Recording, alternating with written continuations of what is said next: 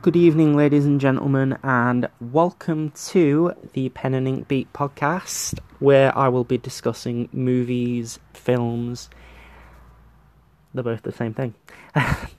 games, um, and music, most likely. And today I thought I would kick us off with a ranking of the Harry Potter film series, excluding Fantastic Beasts and Where to Find Them, because I'm really not a fan of those movies.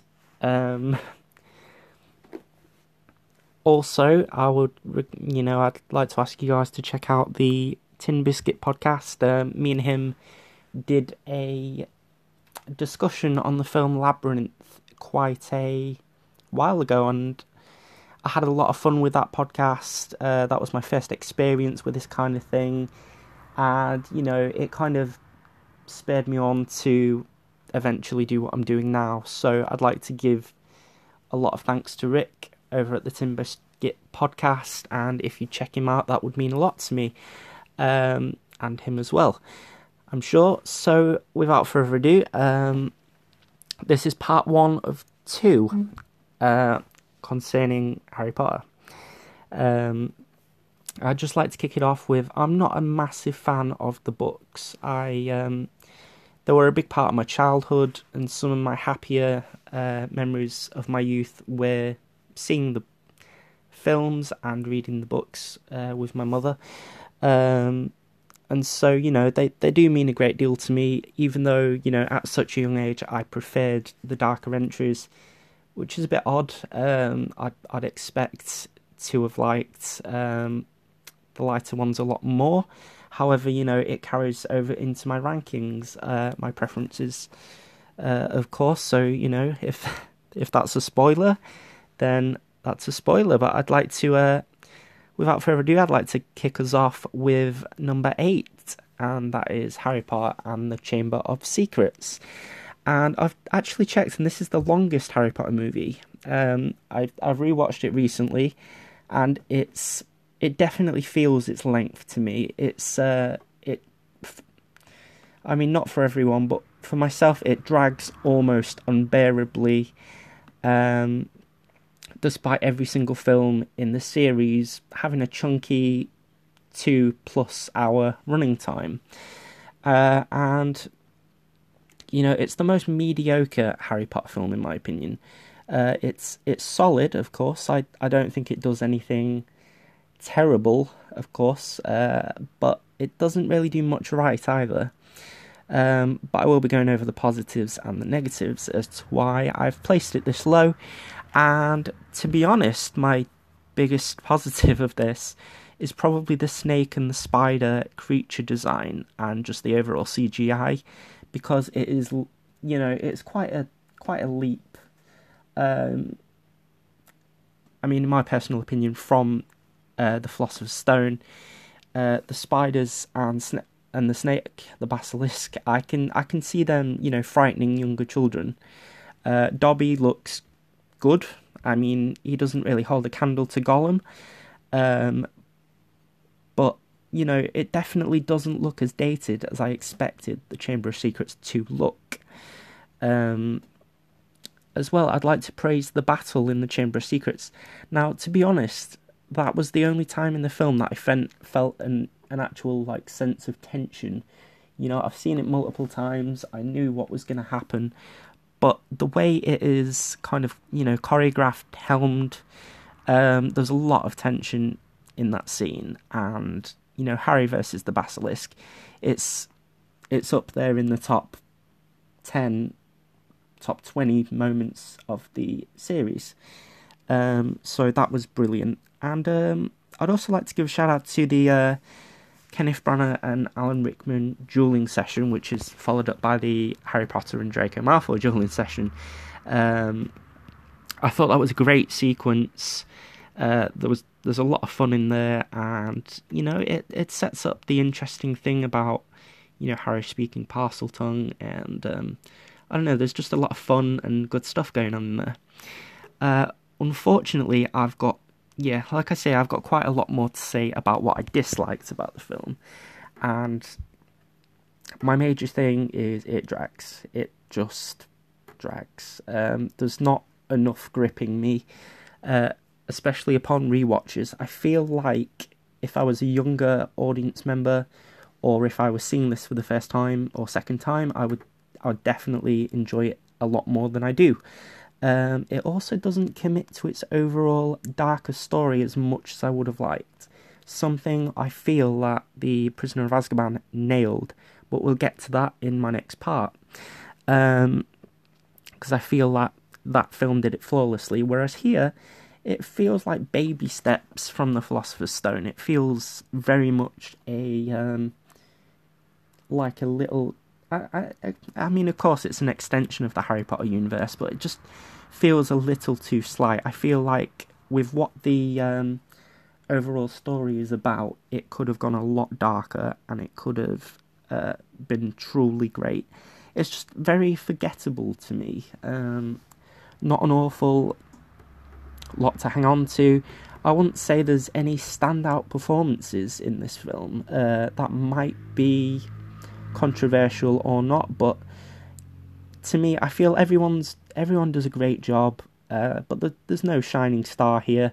There's no um, there's nothing to really hold on to, and you know the the child acting is still quite awkward. Uh, you know, obviously not the fault of the children actors themselves, um, but it just it doesn't hold a candle to any of the other ones in the series. I feel like the first one can be forgiven for that, which I will come on to. Um, but I, I, I feel like it was at the most clunky here. Now, there's only one more before I move on to number seven, and that's Chris Columbus. I don't feel like he should have been brought back for this, brought back for this entry.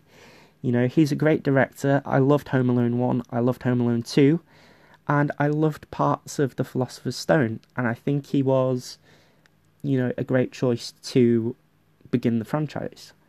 But he doesn't do dark well, and I don't think he quite nails the pacing or um, the magic and world building as well as he did in the first entry.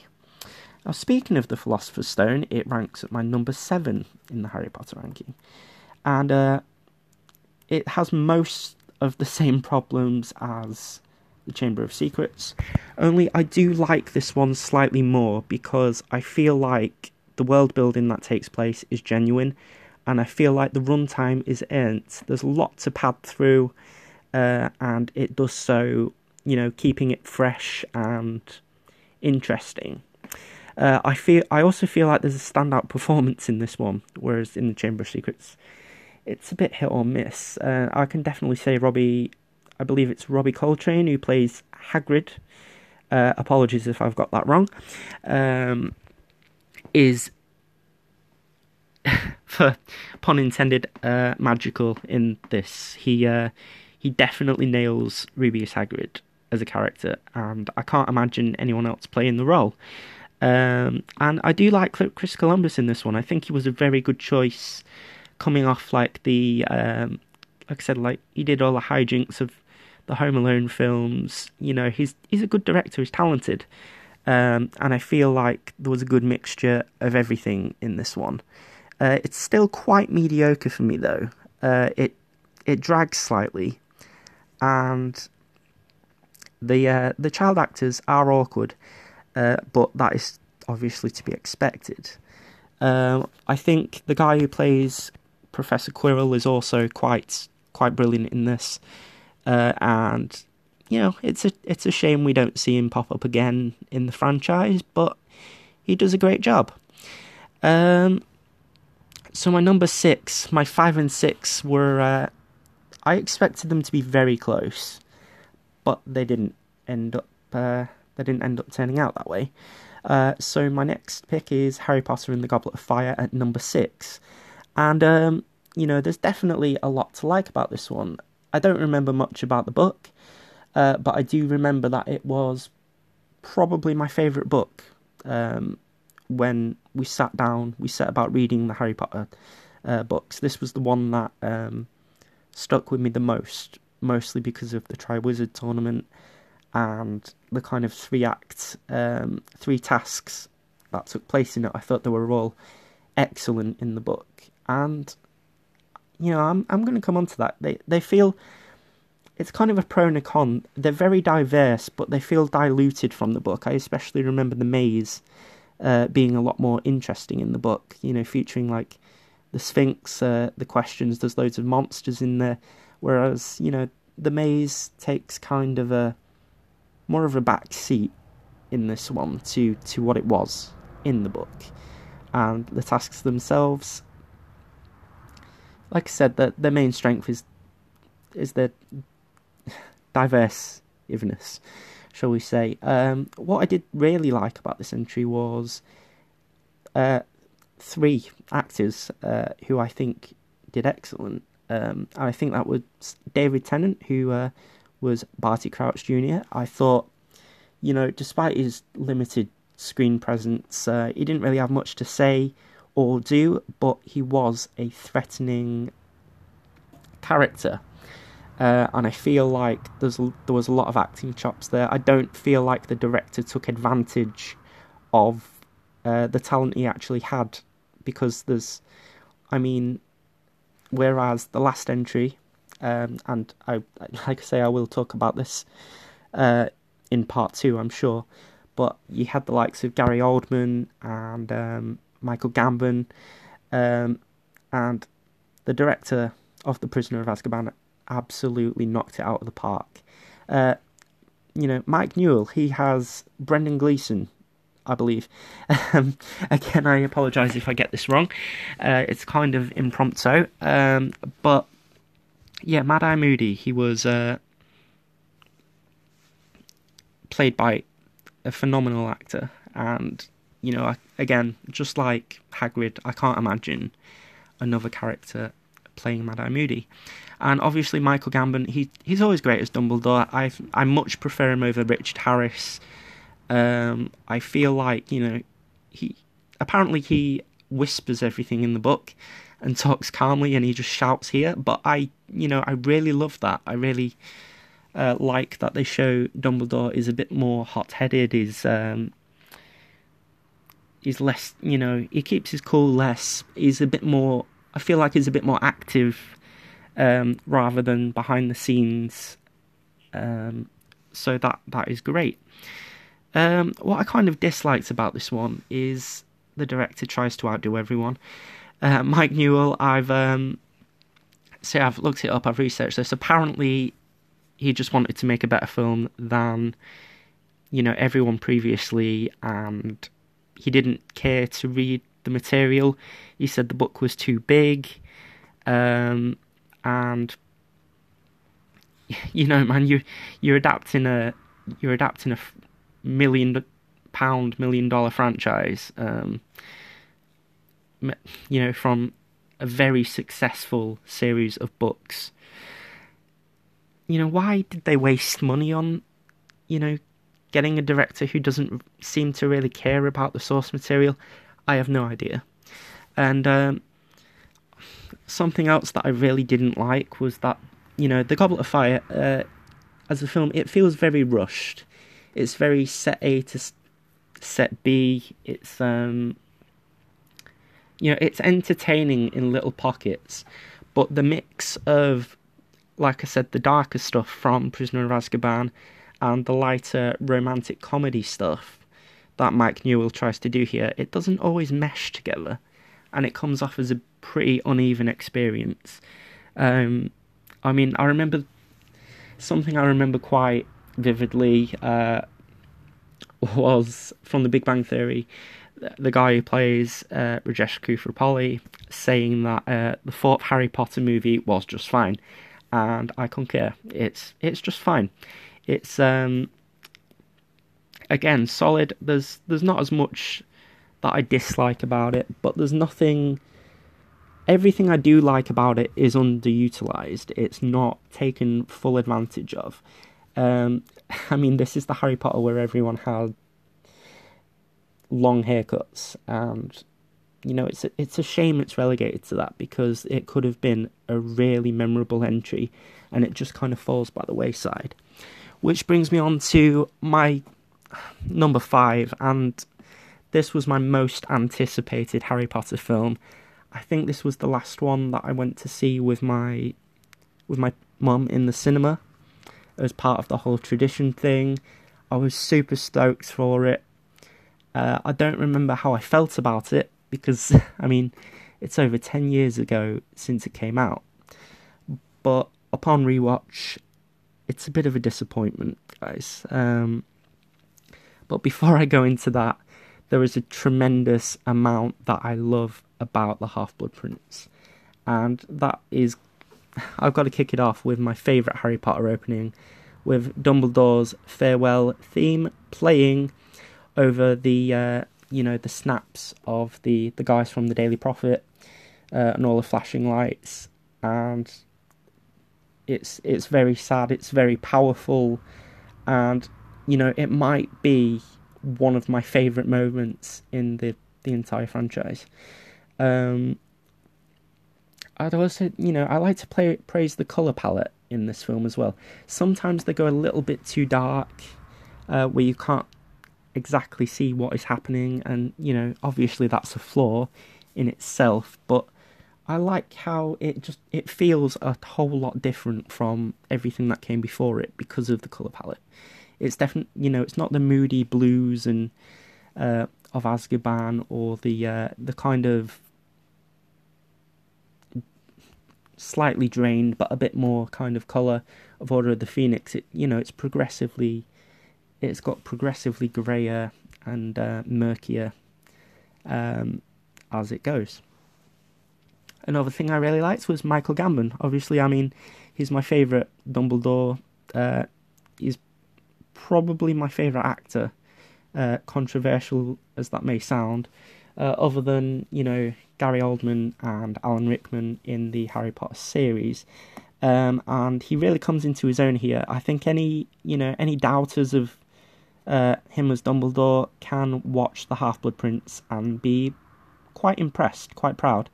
Um, I think something that doesn't really get mentioned a whole an awful lot is the Burrow fight, um, which I don't believe was in the book, but you know they they did put into the film, um, where you know Harry obviously sees uh, Bellatrix at the Burrow. He there's the uh, the Ring of Fire. He goes through into the fields. Um, and it you know it's it's very it's a very claustrophobic tense scene kind of brimming with emotion because it channels that same emotion from the end of order of the phoenix uh, when uh, all that uh, sad stuff occurs. And you can just feel harry's pain and fury. Uh, i like how they captured that you know. Um, even though they haven't built up uh, harry and ginny very much i uh, you know i still feel a lot for those two characters when they're together in peril. Um, for whatever for whatever reason, I have no idea because I don't feel like Daniel Radcliffe and Bonnie Wright, you know, were always um, magic. there's that word again. Magically uh, had their chemistry on screen. I, I, don't I don't feel that at all. Uh, if I'm quite honest. Um, I mean, we're still in the likes here, guys. It, it's, um, it's a, it was close to making the top four, but uh, no cigar, I'm afraid. Um, so I also like the Draco moments. Um, you know, they really had to nail the Draco moments because he is an essential part of this chapter, especially. And I believe, you know, Tom Felton really shines in this film. You know, he um, he pulls out a great performance amongst all these other actors and actresses that you know are quite stellar when they appear and when they've got scenes and when they've got their time to shine. Um, and I'd say the overall emotion of this film, um, from the bit in the caves up until the very end, is you know it's short, it's concise. It's not what I wanted. I wanted, um, you know, the big battles. I wanted the uh, a whole lot more to be made of it. But I'd rather have a flash of brilliance and then it be gone than um, a film that kind of drags on and on and on and ruins the rest of the the rest of the uh, piece for me. So, um, I mean, my dislikes, uh, they're, they're few, but like I said, it feels rushed. But obviously, I, I'm kind of okay with it because the Deathly Hallows Part 1 and Part 2 capitalizes on the bits that feel rushed from the Half Blood Prince, and you know, they're definitely a lot more fast paced and a lot more uh, about a different thing. I'd like, I think the Half Blood Prince mainly, and I've I've probably got this wrong, um, but for me, it's about grief and it's about consequence. It's about making the wrong choices, and it's about living with those choices. And I feel that as a film, it you know it does that really well. Um, one thing I will say is that Slughorn is my least favourite of the Defence Against the Dark Arts teachers. I mean, Kenneth Branagh as Gilderoy Lockhart is also very low down there, um, just because he wasn't very memorable at all. But uh, Slughorn, he gets so much time to be a you know a good character, a compelling character, and he's just not. Um, I think the best parts about him in this film were the flashback sequences because he, um, you know, when he's talking to Tom Riddle, he he actually shows some you know genuine emotion, and it feels a lot more real than his kind of awkwardness when he's talking to Dumbledore or Harry. Uh, but yeah, he's he's my least favorite Defense Against the Dark Arts teacher because he just doesn't have that much to him, um, and you know, I that's quite important. I feel uh, for for you know a franchise that you know picks picks up a Defense Against the Dark Arts teacher and then drops them for the next film, and so on and so forth. Uh, another thing I didn't really like was the over reliance on relationships. Now, this was in the Goblet of Fire as well, but I feel like uh, the Half Blood Prince kind of takes it to a new level. I mean, there's so much there's so much snogging in this film. It's it's unreal, uh, which I understand. You know, you know that all the characters getting to a point where uh, relationships are you know highly important. You know, they're definitely a big part of the Harry Potter story. Uh, it gets you to, you know, gets you caring and invested about the characters.